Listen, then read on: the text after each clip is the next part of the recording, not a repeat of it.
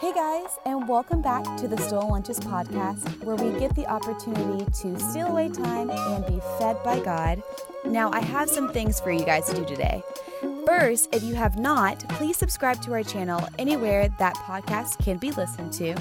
And secondly, if this podcast is blessing you in any sort of way, I would love to know in the comments below, so feel free to leave those.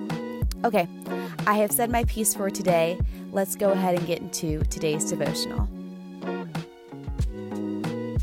I'm here to remind you that having a personal relationship with God through Jesus is the most important thing in your life. When you partner with God, it places a coat of blessing that comes in a form of mercy and grace.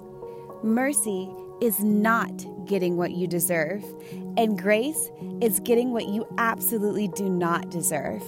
Through grace and mercy, we can live freely by the Holy Spirit and without condemnation. Remember, God covers the ones who love Him, and He will never count their sins against them. All in all, nothing will ever be enough until Jesus is enough for you. Today's scripture comes from Psalms one oh three. It says, "He does not treat us as our sins deserve or repay us according to our iniquities. For as high as the heavens are above the earth, so great is His love for those who fear them." Now that you guys have heard the word, let's go out and be doers of the word today. Love you guys.